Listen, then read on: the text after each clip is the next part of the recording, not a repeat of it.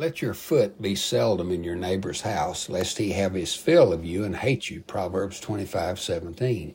Here's some practical advice. It basically says don't be a pest to your neighbors. There are some very sanguine and gregarious people who hate solitude. Therefore, they tend to seek people.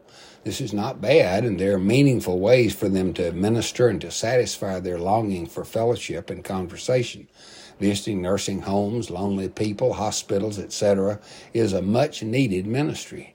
However, the warning here is to not make yourself a nuisance. Paul warned, For we hear that some among you walk in idleness, not busy at work, but busy bodies. 2 Thessalonians 3.11.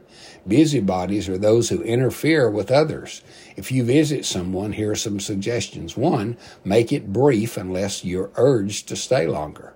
Two, be more concerned with the needs of those you visit than your own needs. Number three, do not gossip or give negative reports. Four, stay away from uh, subjects that obviously make the other person uncomfortable. Five, stay positive and share good things that God is doing in your life.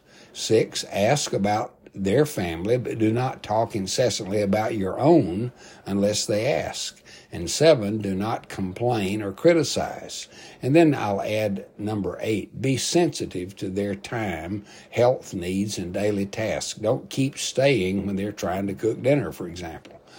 There are others, but just don't overstay your welcome. Father, give us friends who also, but also give us wisdom to be a good friend and not a pest. Amen.